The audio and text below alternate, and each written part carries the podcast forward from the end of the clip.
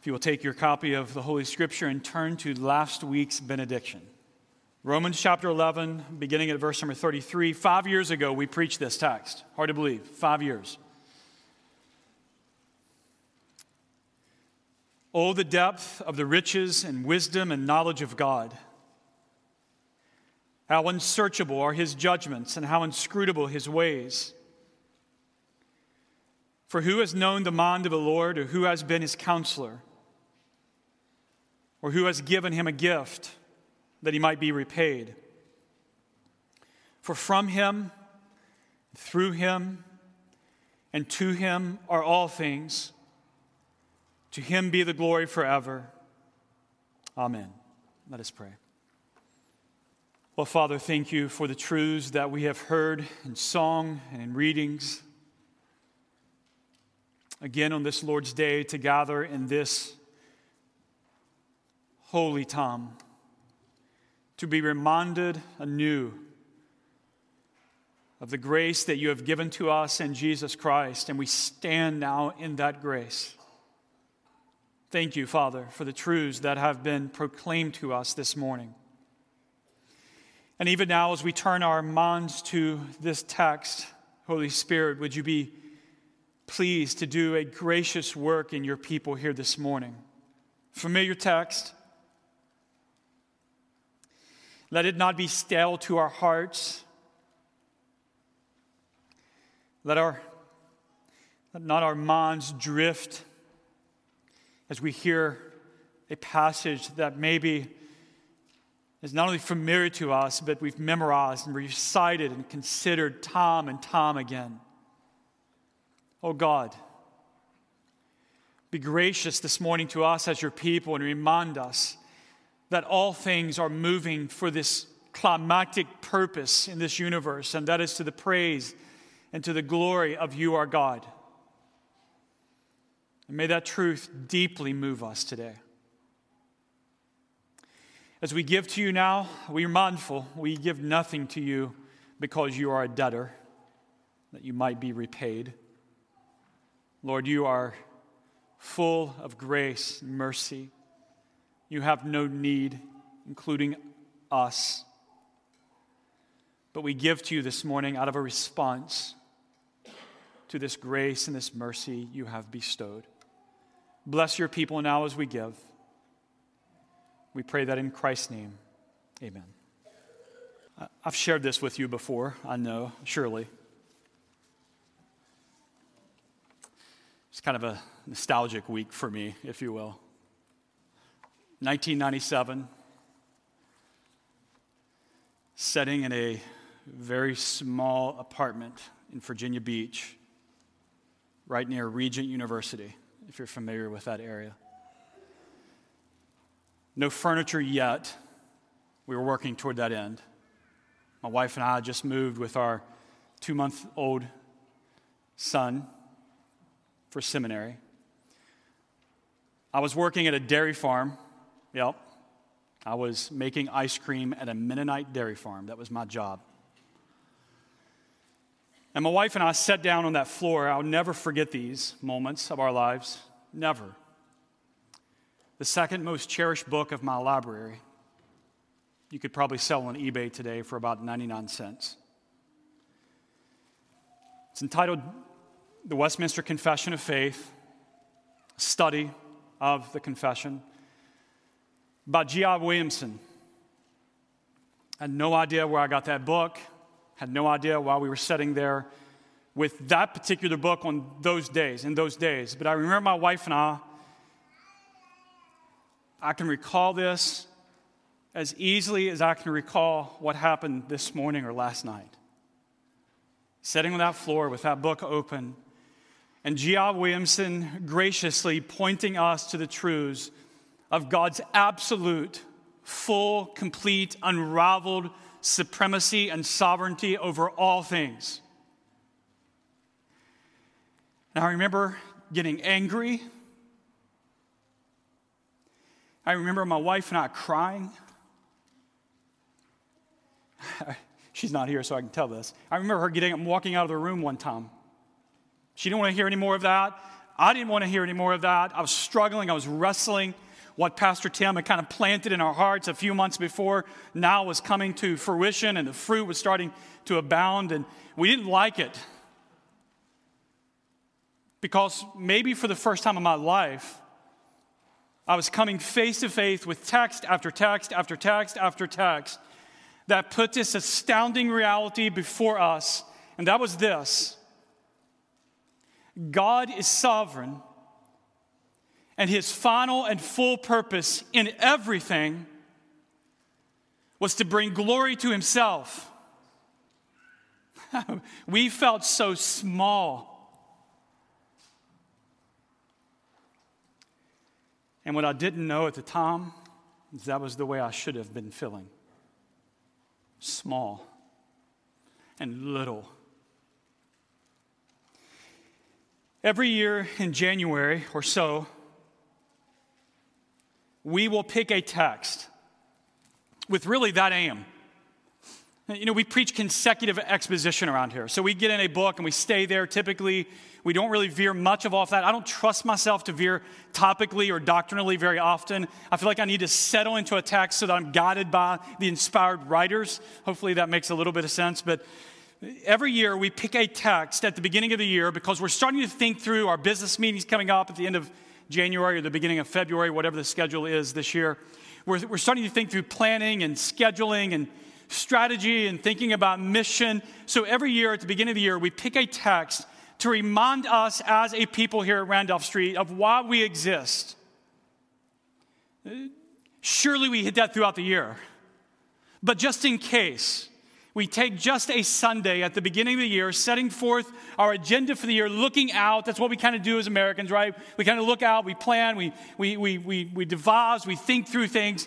Well, before we do all of that, what we want to do here today especially is to set forth this ideal, this end goal, this purpose of why everything exists, including this local church and including you as an individual.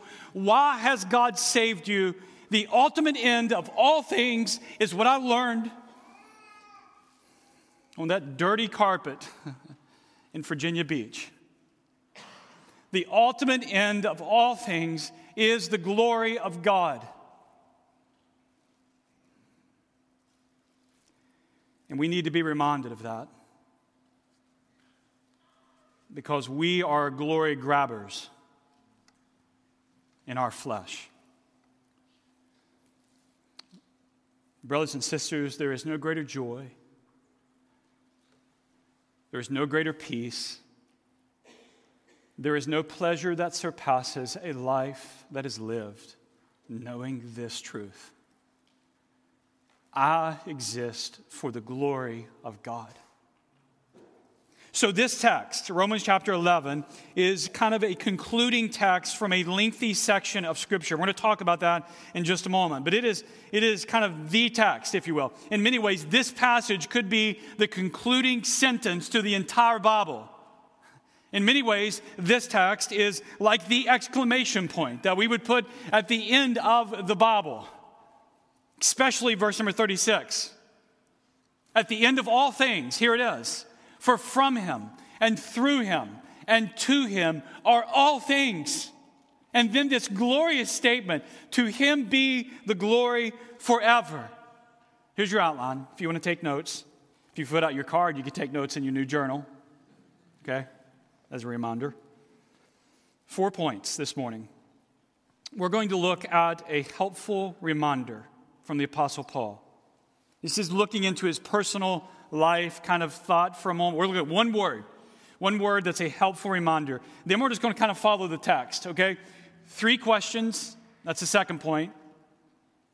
Third point, three affirmations.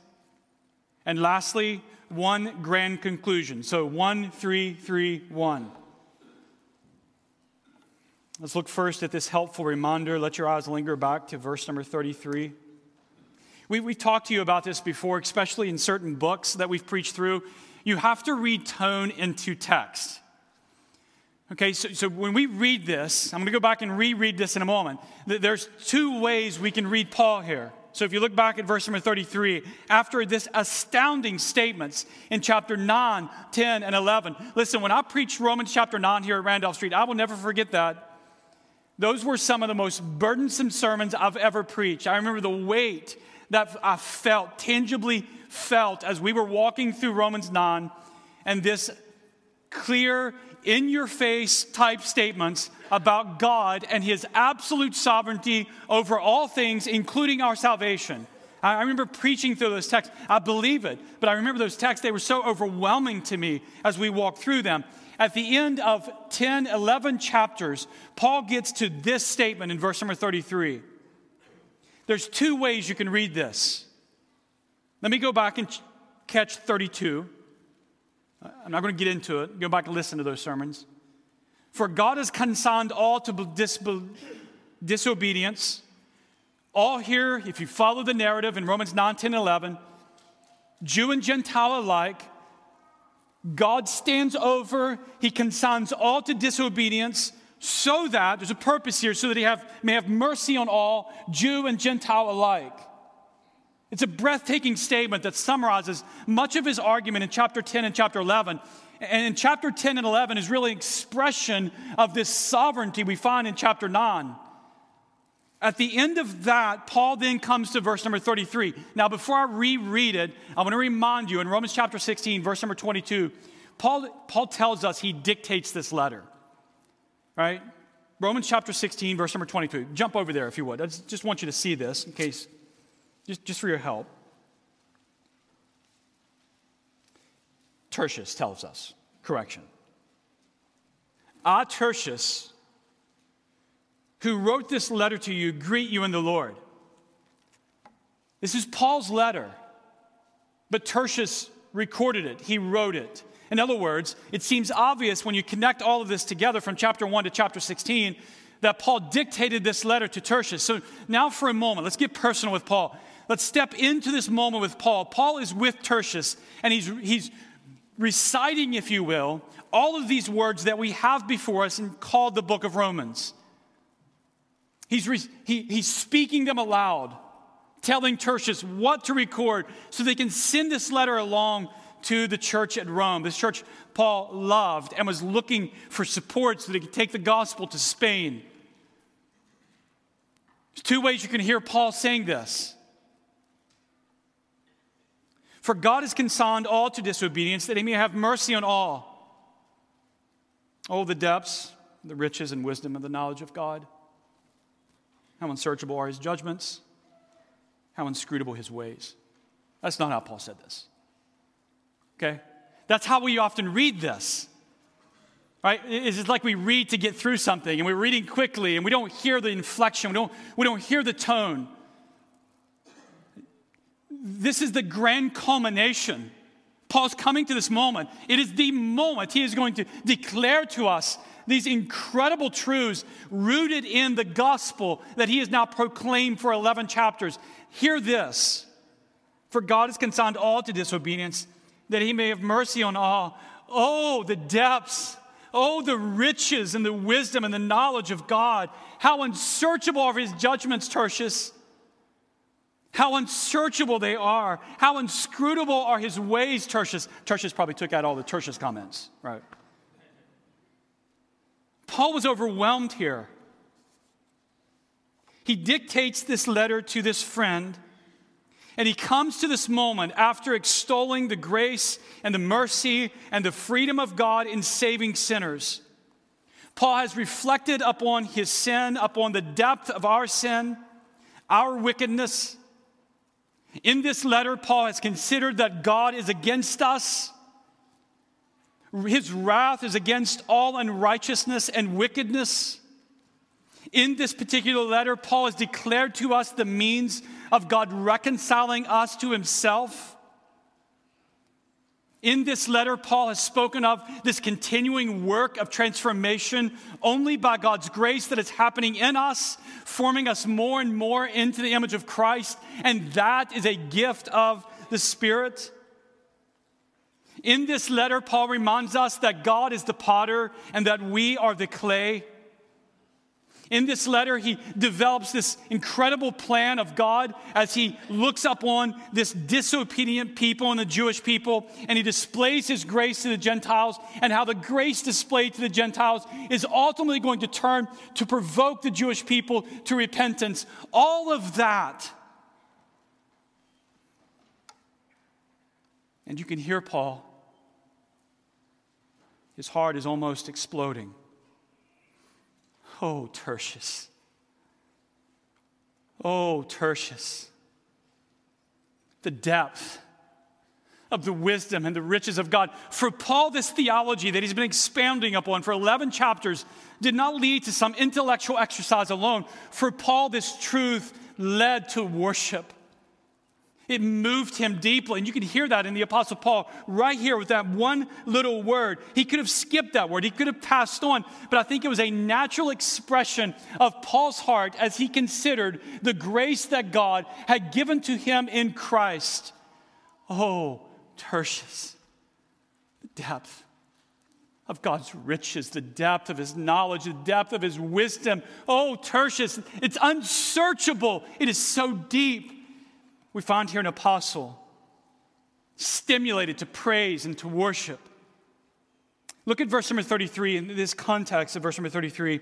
He, he notes three aspects of this divine work. The riches of God, the wisdom of God, the knowledge of God.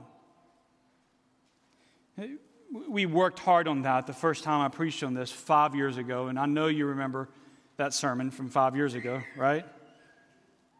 This is his summary for Paul. He is blown away by the wisdom and knowledge of God in how he has demonstrated the riches of his kindness and grace toward Jews and Gentiles alike, those who are guilty before this holy God. Th- these three divine qualities, if you will, that rise up, that speak of God and his saving plan toward sinners. These three divine qualities rise up in Paul's heart and cause him almost to be in a state of shock, if you will. Oh, the depth and the riches of his knowledge and wisdom. This is intentional language. Notice what he says in verse thirty-three. Oh, the depth. As he looks up on these three divine qualities, the riches of God, the wisdom of God, the knowledge of God, he now looks up on them and he says, oh, the depth. The idea here is he, he is looking in and he cannot find the bottom of them. He's peering into these divine qualities, the riches, the knowledge, the wisdom of God. He looks in as to everything he knows, and he can't find the, the bottom of this. They are incomprehensible. They're untraceable. They're unfathomable. No finite human mind would ever conceive such a plan to save sinners. I shared this, I think, when I preached this sermon, if I remember right. This sounds like a good place to share it. When I was traveling with the good Doctor Vickers in Indonesia and teaching with him. We did some snorkeling on the Spice Islands, and I'd never done that. And it was fairly shallow water, but the, the, the, the instructors, the guys kept saying, hey, don't go out too deep, don't go out too deep, which I just heard, go out deep. You know? And, you know, you're, out, you're all courageous and strong, and, you know, you swim out there. And then the ledge dropped off, and I looked down, and I got scared out of my mind. I was in three feet of water, and I was tough. I crossed over. I could see nothing, just the depths. I was overwhelmed. I turned around quickly and went back to shore, acting like I'd had enough for the day. But that's the idea here. Paul peers into this, the, the riches of God's grace. He peers into the wisdom of God. He peers into the knowledge of God, and he says, that, oh, the depth of them. And notice the parallel word. They are unsearchable. He looks in and he can't see the bottom. You, the, the, the finite mind cannot grasp the totality of God in regard to these divine qualities. Calvin would write, whenever then we enter on a discourse respecting the eternal counsels of God, let a bridle always be set on our thoughts and on our tongue, so that after having spoken soberly and within the limits of God's word, such careful wording, our reasoning may at last end in admiration. And that's exactly what happens to Paul here. As he speaks of God and the glory of God, the end of his reasoning, as he looks and peers upon the divine counsel of God, is ends in admiration. And you can hear that in Paul's language. Oh, the depths. The riches of his grace. Oh, the wisdom and knowledge of God. They're unsearchable. We have, we promote at Randolph Street a very high view of God, a hope. I don't think we'll ever attain to promoting the type of view of God that the Scriptures promote of God. We strive. We like theology. We like studying the Bible. We like reading the Bible. But brothers and sisters, anytime our minds begin to dive into the depths of God's wisdom and counsel and knowledge and His grace and His mercy, as we entertain these things in our hearts and our minds, may, may God be gracious to us to always let those thoughts end in admiration and praise and worship. This isn't seminary classroom. This is truth that lodges into our minds, into our hearts, and brings forth praise and worship of our God. Now let's look at the three questions that are in this particular text. And we'll do this fairly quickly, these next few points. We're going to race fairly fast through this. There's three rhetorical questions if you look down at your passage. Verse number thirty-four, you will find two of them. Verse thirty-five, you'll find the third. Verse thirty-four is rooted in Isaiah chapter forty. Verse number thirty-five flows out of Job chapter thirty-five. These are recitations of Old Testament text. So the questions begin with this one, verse number thirty-four. Who has known the mind of the Lord? Now, I made a comment that these are rhetorical questions, but they're, they're really more than rhetorical questions. Uh, They don't demand a response, but there is an expected response. And I think this, the expected response of the reader here, when you hear this kind of question, who has known the mind of the Lord? The expected response is silence. It's not just no answer. It's silence. We have entered into the classroom of the Lord. Who has known the mind of the Lord? When Paul looks upon all of he, the teaching he has put forth through this particular local church, he comes to this Isaiah forty reflection. As he thinks about the mystery of God in saving sinners, as he thinks about the mystery of God in saving Jewish people and Gentile people, as he looks upon the whole of all that God has done, he asks this rhetorical question, who has known the mind of the Lord? Well, Isaiah fifty-five, God would say this, my thoughts are not your thoughts, neither are your ways my ways, declares the Lord. For as the heavens are higher than the earth, so are my ways higher than your ways, and my thoughts than your thoughts. In other, in other words, they're unattainable, except he reveal himself to us. Sean spoke of that this morning in the call to worship. The knowledge of God is unattainable. The mind of God is beyond us, except he reveal himself to us. Deuteronomy chapter twenty-nine. The secret things belong to the Lord our God, but the things that are revealed belong to us and the children of God forever, that we may do all the words of his law. We only know what has been revealed to us. No one in this room, nor in eternity, can ever pretend to know the inexhaustible mind of God. No one. And these questions are putting us in our place, right? I mean, this is what Romans nine does. And this little ending here in Romans chapter eleven, the, the, the writer here, Paul, wants us to understand at this conclusion, at this conclusion point that he's going to draw out, he wants us to understand who we are in light of who God is. So the first question, who's known the mind of the Lord? The answer? Just stay silent.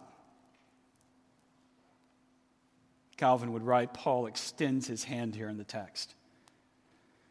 He extends his hand to restrain the audacity of men, lest they should clamor against God's judgments. It's, it's a rebuke. Who has known the mind of the Lord? Look at the second question, verse number thirty-four. Who has been his counselor? Again, the expected answer is not to let your mind start racing. The expected answer is go silent. There is no reply. Who has been God's counselor? You, you read Romans nine through eleven and you step back and you say, I don't, I don't really like the plan of God. I mean, it, that was part of the wrestling that was happening in my mind and my heart in Virginia Beach. I was wrestling. I don't like this. God stands over that and he looks at us and he says, who has been my counselor? Think of that. No one has ever taught God a thing he has never learned. He's never been surprised by a new idea or a fresh thought. He has never been troubled by lack of understanding or insight. His knowledge of all things is exhaustive, past, present, and future. Who has ever counseled God? Tozer would write this: God cannot learn. He never at any time or in any manner received into his mind knowledge that he did not already possess and had not possessed from all eternity. Because God knows all things perfectly, he knows no thing better than any other thing, but all things equally, equally well. He never discovers everything. He is never surprised, nor is God ever amazed. He is, he is unlike us. He's outside of us. He's unparalleled in his wisdom and in his mind and his insight. That's why Paul responds, oh, the depths of his wisdom. Oh, the depths of his knowledge. They're unsearchable. This is God that we are speaking of. These first two questions are rooted in Isaiah forty. Let me take a moment and go back and read the verses that flow right out of this question that's posed in Isaiah forty. Listen, if you would. Isaiah forty, he continues. Whom did God consult? And who made him understand?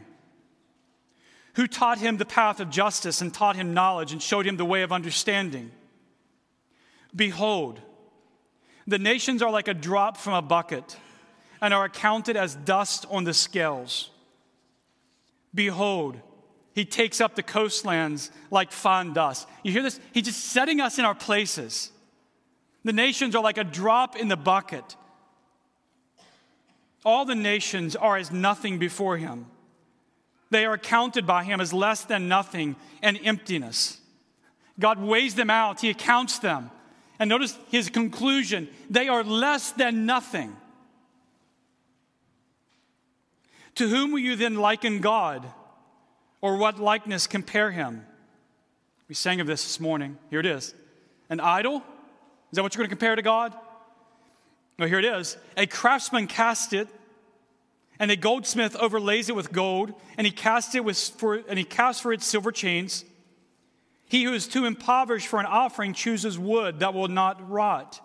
He seeks out a skillful craftsman to set up an idol that will not move. Do you not know? Do you not hear? Has it not been told you from the beginning? Have you not understood from the foundations of the earth? Here it is. It is he who sets above the circle of the earth, and inhabits, and its inhabitants are like grasshoppers, who stretches out the heavens like a curtain and spreads them like a tent to dwell in. It is he who brings princes to nothing and makes the rulers of the earth as emptiness. Scarcely they are planted, scarcely sown, scarcely has their stem taken root in the earth, when he blows upon them and they wither, and the tempest carries them off like a stubble. And here it goes. To whom will you liken me? Compare me, that I should be like him, says the Holy One. Lift up your eyes and see who created these. He who brings out their host by number, calling them all by name, by the greatness of his might, and because he is strong in power, not one is missing. This, this whole idea, these questions that are lodged to us in Romans chapter eleven, verse number thirty-four, their backdrop is that text. When God stands over all creation, over all the nations, He speaks of them as if they are less than nothing. His power rises over all. He sets in the heavens. Nothing compares to this God. That's the backdrop. That then Paul comes to verse number thirty-four and he asks these two questions. Who has known the mind of the Lord? Silence. Who has ever been a counselor to God? Silence. Look at the third question. The first two really deal with the plan of God. This deals, I think, more specifically with salvation. Who has given a gift to him that he might be repaid? The background of this is Job chapter forty-one, verse number eleven. The answer that is expected is the same. And the point of this particular question is to push across to our finite minds that God has never, nor will he ever be in a possession of a debtor. Never. Sean said this in his call to worship. God owes no one anything. God is never the debtor. John Murray writes this: God is debtor to none. His favor is never compensation. Merit places no constraints on mercy. Listen, maybe this isn't an answer of silence. Maybe we want to be quick to answer this question. Who has given a gift to God that God might be in his debt or that he might have to repay? The answer should quickly rise in our hearts. No one. There is nothing in us that elicits God's mercy and favor. There is nothing in us that causes God to look up on us, display grace. Nothing. God is free. That's Romans nine. Oh, and it's so stunning in Romans nine. He's free. He's free to give grace as he wills. Completely free, no obligations. He is outside of us. He owes no one anything, Jew or Gentile. It does not matter. God is never in the position as a debtor to anyone. He's free. He gives as he wills. We are recipients. Only. Well, after those three questions, I feel a little small. That's where I should, proper spot. I feel tiny. I feel undeserving, right? Which are three proper questions to get us to that proper place to lead us to these three affirmations, beginning in verse number thirty-six. Here's the three affirmations. For from him and through him and to him are all things. There they are. This is the conclusion of Romans one through eleven. And as I said earlier, could be the conclusion of the whole Bible. Notice the three affirmations. First, all things are from God. Everything. It's all-inclusive. It's exhaustive. This is the divine creator. He is the maker and the originator behind all things. Nothing exists without God willing it to exist. Nothing. Everything is from him. And that applies directly to us likewise. Our life, our breath, and our salvation. It is all from God. He is the source.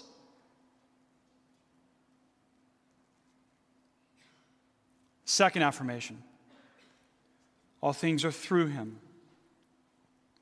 Not only is God the source of all things, God is the sustainer and the means of all things. So nothing exists without God willing it to exist, but nothing continues to exist without God willing it to continue to exist. All things exist by him, and all things exist through him.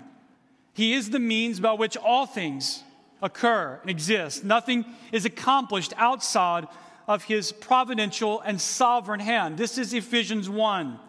He works all things together after the counsel of his own will. All things. Oh, I had a list of verses I was going to read. Some of them are rather shocking. We're going to pass. Everything that exists has its source in God. Everything that continues to exist is because of God's sovereign will causing it to continue existing. That is God. We see a little bit of this reflection in Colossians chapter one. Speaking of Jesus, for by him all things were created in heaven and on earth, visible and invisible, whether thrones or dominions or rulers or authorities, all things were created through him and for him, and he is before all things, and in him all things hold together. In him all things continue to exist. The universe is not random nor chaotic. It is not out of control. It is overruled by a sustainer who is moving it toward a glorious end and purpose. And brothers and sisters, that's kind of truth you need to root in your heart and rest there. Let your heart be encouraged by that great and glorious truth that not only all things are from God, but all things come through God, continue to exist. And listen, I, I jump on this occasionally, but I think it's appropriate here. It is easy for us to watch news channels and think the world is upside down and going to hell in a handbasket, as if everything has fallen out of control. And yes, you can watch news channels and see the, the reaping and the results of sin, and especially what we talked about a couple of weeks ago with the disobedience of Adam. You see all of that. But brothers and sisters, don't mistake here. Don't make this mistake here. God is in control, and God is sovereign over everything. Nothing escapes that. Nothing. Not only on this earth, but in the heavens and throughout the entirety of the universe. There's not one random molecule or atom out there that exists outside of God's sovereign care and counsel. Not one.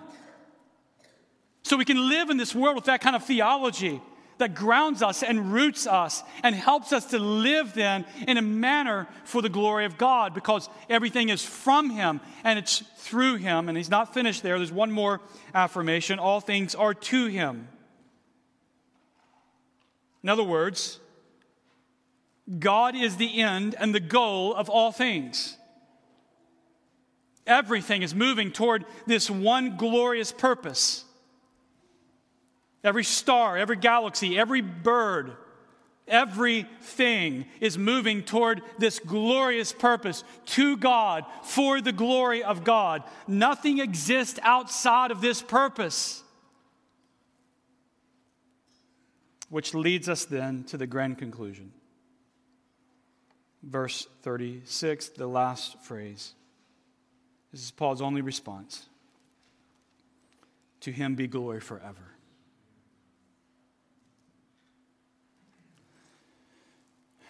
To get to that phrase, Paul had to walk through everything else first.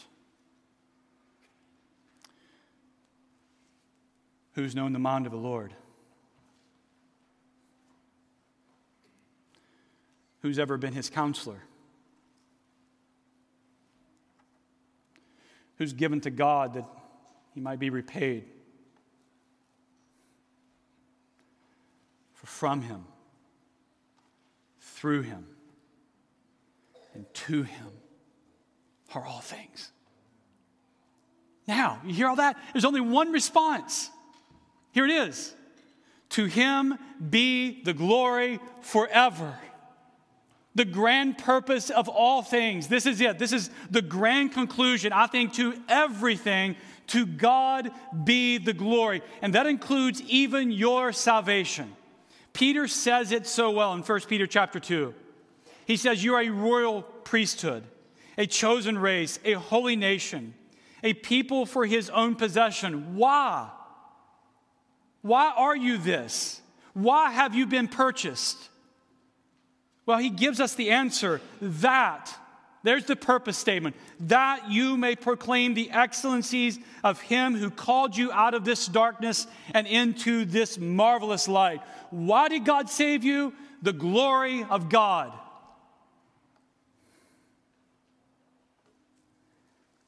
and that is truth to live your life on. Your purpose, our purpose, is this, and nothing short of it. We don't exist for world missions. We don't exist for evangelization. We don't exist for discipleship. We don't exist for community. It's a part of what we do. But those are not the, the, the divine purpose of what we're going after. We exist for the glory of God. Our goal is to take the gospel to the nations. Why? Because we want to see the nations be glad in God. We want to take the gospel to our neighbors. Why? Because we want to see our neighbors rejoice in the glory of God. We want to disciple believers. Why? Because we want them to come to embrace this reality that everything is for the glory of God. We want to spend time together in community. Why? Because we want to promote this truth in each other's lives, that there's nothing more glorious than living for the glory of God. Nothing. Calvin writes, Paul hence infers with this statement in verse thirty-six that our being should be employed for his glory. That's his, I think he does it more than just infer.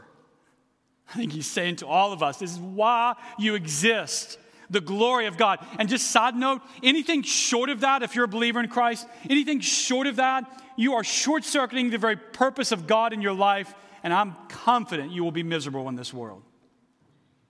Oh, but to live there. To live for the purpose of God. Calvin continues. He hence infers that our being should be employed for his glory. For how unreasonable would it be for creatures whom God has formed and who God sustains to live for any other purpose than making his glory known? How unreasonable. So where are we on this, right? As a church, we want to focus everything we have on bringing glory to God by making him known to the nations and to our communities. Everything. Where, where are you individually, right? You hear this kind of stuff and you find your life aligning with this inference, as Calvin says. You find, you look at this and say, okay, yeah, I'm striving. I'm here, I'm struggling, and, and I'm failing at times, but man, my heart is here. My heart is here. I want to be like Paul here. Or do you find yourself out here calling yourself a believer and just living for your own pleasure and your own glory? That's miserable. This is joy. This is joy. One writer in church history said Romans chapter eleven, verses, verse number thirty-six, is the equivalent to Psalm one fifteen, verse number one. I'll read this psalm, and then I'll ask our elders to come to prepare the tables. Psalm one fifteen, verse one. You know it. Not to us, O Lord. Not to us. But to your name give glory. Oh, my God, grant that to be the cry of our hearts as we move forward together as a church. Not to us. Not to us, but to your name. Amen? And I forgot. How could I forget? Let me reread this, and then you join me. Verse thirty-six, for from him and through him and to him are all things. To him be the glory forever. Amen. Let us pray together. Father, thank you for your word this morning. In many ways, this is just a reminder that we are the clay and you are the potter. And as the potter, you have the right to determine, to purpose, to execute the plan for your glory. We join you in that mission today, Father. We join you in that mission.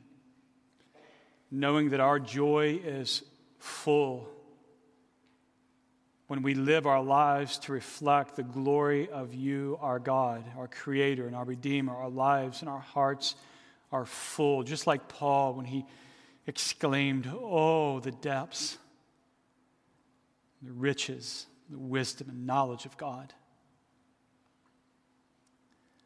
Father, as we move into twenty twenty together as a church, may this truth press on us in every aspect of our ministry, from our Lord's Day gathering to our engagement to the nations, to our work right here in Appalachia, right here on the west side of Charleston. May these truths rise up.